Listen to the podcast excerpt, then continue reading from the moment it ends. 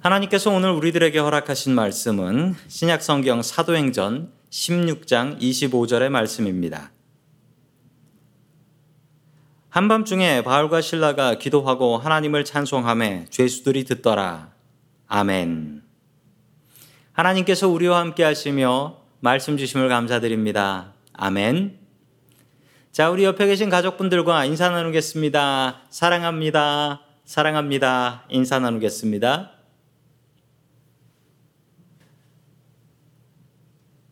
예수를 제대로 믿는 사람들, 다른 점이 있습니다.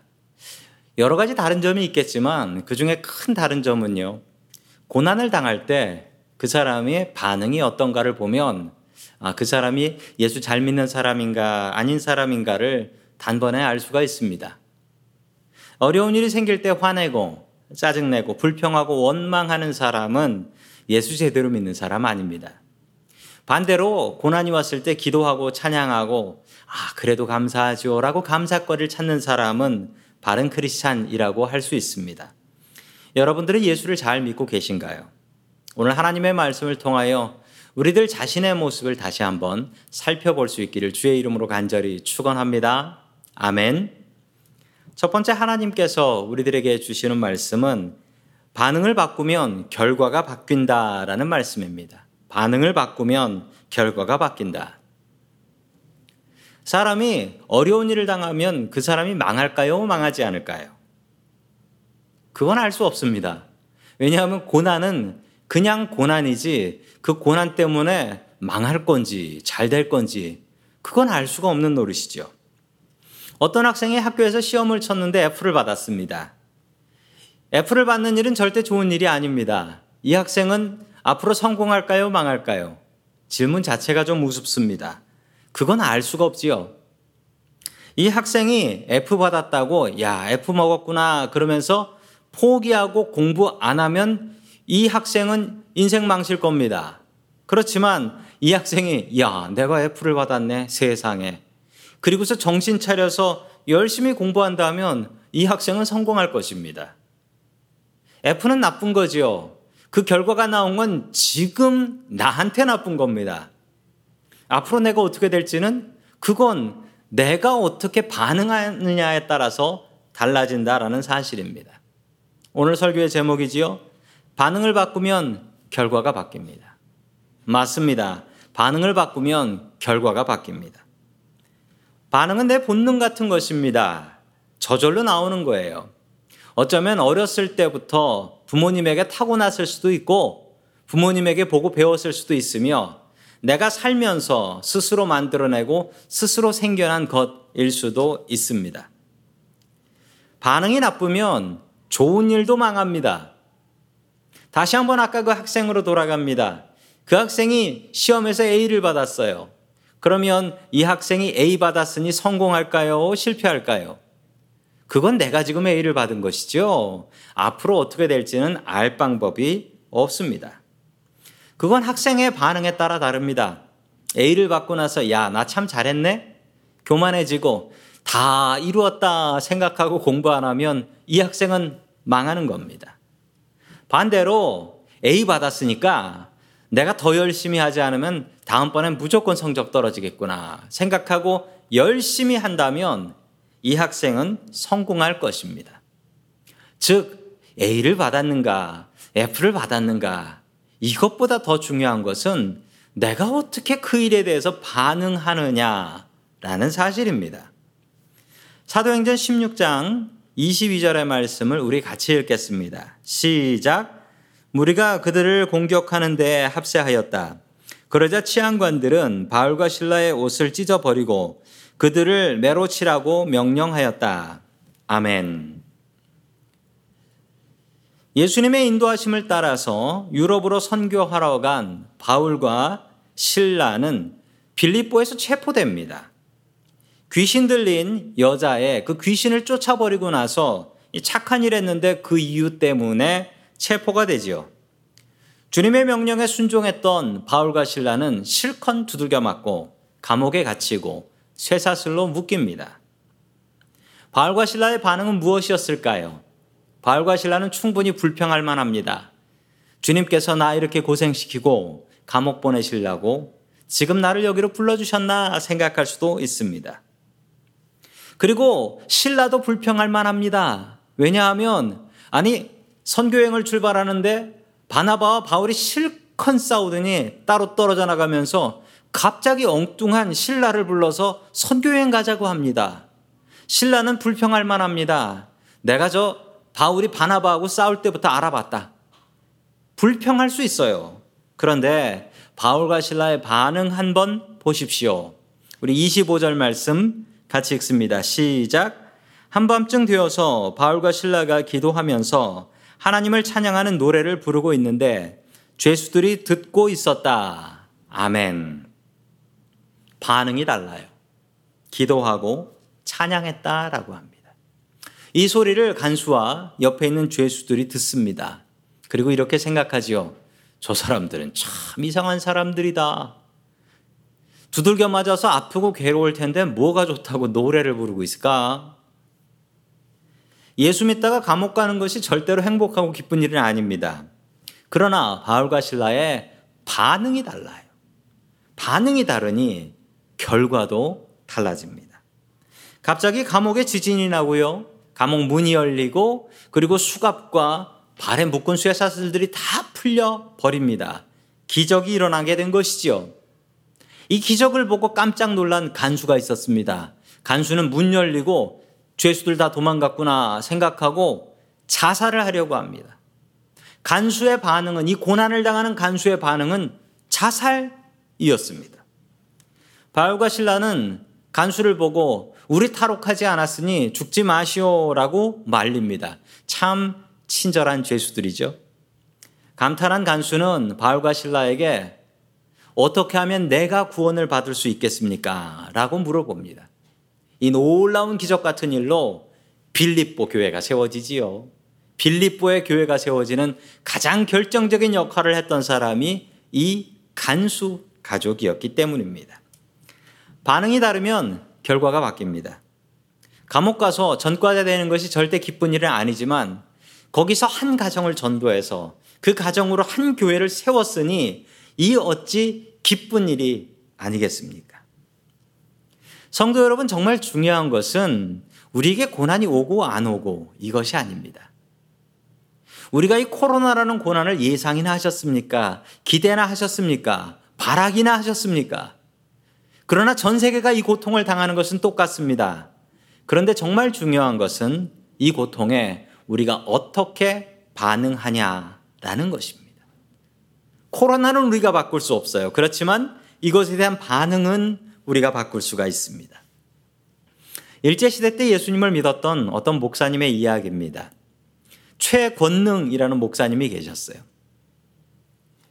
일본 사람들이 조선을 점령하고 그리고 조선 사람들 모두 다 신사참배라는 우상숭배를 하라고 명령을 했습니다. 그러나 이 최권능 목사님은 절대 못한다라고 반대했습니다. 그래서 감옥에 붙잡혀 갔지요. 감옥에 붙잡혀 가자 일본 순사들, 일본 경찰들은 이 최권능 목사님을 어떻게든 고문해서 신사참배를 하게 하려고, 그래야 그 교인들, 조선의 교인들이 모두 다 신사참배할 것이기 때문에 이 최권능 목사님을 고문하기 시작했습니다. 두들겨 팰 때마다 이 최권능 목사님이 이렇게 말씀하셨대요. 예수 천당. 맞을 때마다 예수 천당이라고 하니까 일본 순사가 너무 이상해서 물어봤습니다. 야, 너는 맞으면 아야 해야지 왜 예수 천당하냐? 그랬더니 이 최권능 목사님이 이렇게 말씀하셨습니다. 내 안에는 예수가 가득하기 때문에 때릴 때마다 예수 천당이 나오는 것이요. 그러니 이 얘기가 듣기 싫으면 날 때리지 말든지 라고 말씀하셨답니다. 예수를 믿으면 우리의 반응이 바뀝니다. 아야, 아파, 불평해야 될 입에서 예수 천당이 나오는 것이지요. 지금 코로나를 당하는 여러분들의 반응은 어떻습니까? 우리는 이 코로나라는 상황을 우리 힘으로 바꿀 수 없습니다. 주님 앞에 간절히 기도해야 됩니다. 우리의 반응은 어떠해야 됩니까? 여러분들 중에 어쩌면 이 답답한 상황에 불평하고 짜증내고 원망하는 분들 계실지도 모릅니다. 그건 바른 기독교인의 반응은 아닙니다. 정말 우리가 바른 기독교인이라면 오늘 성경 말씀에 나오는 바울과 실라처럼 기도하고 찬양해야 됩니다. 어떤 상황 속에서도 기도하고 찬양해야 됩니다. 왜냐하면 반응이 바뀌면 결과가 바뀌고 결과가 바뀌면 우리의 인생이 바뀌기 때문입니다. 반응을 바꾸십시오. 골키퍼들은 골을 막는 연습을 합니다. 그런데 골키퍼들이 하는 연습 중에 제일 중요한 처음 하는 연습은 공이 날아와도 눈을 감지 않는 것이라고 합니다. 그리고 공이 날아오면 피하고 싶은 게 사람의 본능인데 공이 날아오는 쪽으로 날아가야 돼요. 막으로. 이 축구공의 속도는 시속 팔십 마일이랍니다. 고속도로에 차보다 빠른 거예요. 이건 사람이 피하고 싶지만 훈련을 통해서 눈을 안 감는 훈련을 하고 공을 피하고 싶지만 공으로 날아가는 훈련을 합니다. 이처럼 우리 그리스도인들은 훈련을 통해서 우리의 반응을 바꿀 수 있습니다. 오늘부터 시작하십시오. 우리 안에 있는 나쁜 고통의 반응들이 있습니다. 불평하고 짜증내고 한숨 쉬고 원망하는 반응들. 그것은 바른 반응이 아닙니다. 어떤 고난이 와도 우리 주님 계시니까 넉넉히 이길 수 있습니다. 주님 붙잡고 승리하기 위해서 우리의 나쁜 반응들을 기도와 찬양으로 바꿀 수 있기를 주의 이름으로 간절히 축원합니다. 아멘. 두 번째, 하나님께서 우리들에게 주시는 말씀은 권위주의가 아니라 권위가 필요하다라는 말씀입니다. 동부 펜실베니아에 가면 아미시라는 마을이 있습니다. 아미시 사람들이 모여 사는 데인데 화면에 보시면 사진이 나오지요. 저 사람들은 전기 없이 살고요. 그래서 촛불 켜고 산답니다. 그리고 자동차가 없어서 마차를 화면에 나오는 것처럼 타고 다닌다고 합니다. 이 사람들이 이렇게 산 역사가 얼마나 됐냐고요? 삼백 년이 넘는다라고 해요. 삼백 년이 넘는 시간 동안 세상이 바뀌는데 저 사람들은 저렇게 살고 있는데 보시면서 참 답답하다라는 생각이 드시나요? 저 사람들 왜 저렇게 사는 것일까요? 저 사람들을 제세례파라고 합니다. 제세례파. 이 사람들은 어떤 사람들이냐면 유아 세례를 부정해요. 유아 세례는 안 된다. 이건 성경에 나오지 않는다. 어린아이는 자기 믿음을 자기의 입으로 고백할 수 없기 때문에 평생 한 번 받는 그 소중한 세례를 어린아이들은 어른이 될 때까지 받을 수 없다라는 교파입니다. 그래서 유아 세례를 받아서 다른 교단에서 온 사람도 이 제세례파에 가면 다시 세례를 받아야 돼요. 그래서 이 사람들을 제세례파, 다시 세례 받아야 된다. 그런 사람들로 부르고 있습니다. 이 이야기를 들으시면서 그게 맞나? 라는 생각이 드시나요? 저희 교회는 유아 세례를 줍니다. 저희 교회는 만 네 살까지, 네 살까지 유아 세례를 줘요. 이런 일이 있었습니다. 몇 년 전 일인데요. 남자 어린아이 네 살짜리였습니다. 이 아이를 유아 세례를 주는데 제가 부모님께, 이제 유아 세례는 부모님의 믿음을 담보로 걸고 부모님이 잘 키운다는 책임을 받고 주는 거거든요. 부모님께 이것을 믿습니까? 라고 물어봤더니 애가 아멘하고 있어요. 그런 적도 있었어요. 뭐 이런 경우는 아이가 네 살이나 되니까 그렇지만 어린아이들이 어떻게 자신의 신앙을 고백하고 유아 세례를 받겠습니까? 이 얘기를 보면 제세례파의 이야기들이 맞는 것 같기도 합니다. 그래, 세례는 어른 돼서 제대로 받아야지. 제세례파는 참 많이 박해를 받았습니다. 특별히 카톨릭 교회한테 많은 고통을 당했는데요. 한 번은 만 명이 넘는 사람들이 죽기도 했어요. 이 제세례파를 잡아서 죽이는데 어떻게 죽였냐면요. 정말 잔인해요. 발에다가 무거운 돌을 묶어가지고 강에다가 던지면서 이렇게 소리 질렀답니다. 너희들 그렇게 좋아하는 물이나 실컷 먹고 죽어라. 참 잔인하지요. 이렇게 제세례파 사람들이 참 많이 죽었습니다. 그렇다면 저희 교회에선 유아세례 주고 있는데 유아세례는 성경적인 것일까요? 자, 그 말씀이 오늘 말씀에 나옵니다. 사도행전 십육 장 삼십일 절의 말씀 우리 같이 보겠습니다. 시작. 이르되 주 예수를 믿으라. 그리하면 너와 내 집이 구원을 받으리라 하고. 아멘. 간수가 바울과 실라에게 물었습니다. 무엇이라 물었냐면요. 어떻게 하면 내가 구원을 받겠습니까? 라고 내가 구원받는 것에 대해서 물어봅니다. 그러자 바울과 실라는 이렇게 얘기하지요. 주 예수를 믿으라. 어, 그건 정답입니다. 우리가 예수님 믿어야 구원받지요. 그런데 그 다음 얘기는 묻지도 않은 이야기를 합니다. 그리하면 너와 내 집이 구원을 받을 것이다. 라고 얘기합니다. 간수는 분명히 내가 어떻게 구원받느냐라고 했는데 바울은 이 구원을 그 가정 모두의 구원으로 생각하고 가정 전체를 생각한 것입니다. 간수는 바울과 실라를 자기 집으로 모시고 갑니다. 우리 삼십이 절의 말씀 같이 보겠습니다. 시작. 그리고 하나님의 말씀을 간수와 그의 집에 있는 모든 사람에게 들려주었다. 아멘. 내친김에 간수의 집까지 가게 됩니다. 이래도 되나요? 됩니다. 왜냐하면 당시 감옥은요, 감옥이 따로 집하고 달랐던 게 아니라 감옥 옆에 혹은 감옥에 붙어 있는 게 간수의 집이었습니다. 다르지 않았어요. 성도 여러분들, 알카트라즈 감옥 가보신 분들 계신가요? 거기 가보시면 있어요. 담 하나 사이로 담 안은 감옥이고 담 밖은 간수들 사는 사택이에요. 그래서 당시 간수들은 멀리 살지 않고 감옥 옆에 붙어서 이십사 시간 죄수들을 지킬 수 있었던 것입니다. 간수는 감옥 바로 옆에 있었던 자기 집으로 바울과 실라를 모시고 갔고, 그리고 예수님의 말씀, 하나님의 말씀을 가족들도 들을 수 있게 합니다. 그리고 우리 삼십삼 절의 말씀을 같이 봅니다. 시작.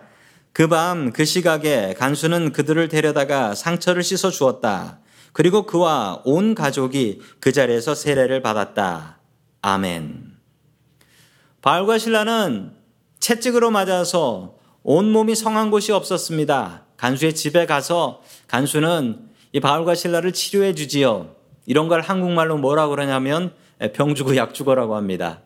낮에는 때리고 밤엔 약 발라준 거예요. 그럼에도 불구하고 기뻐할 수 있었던 것은 이 가정이 구원받았다라는 것입니다.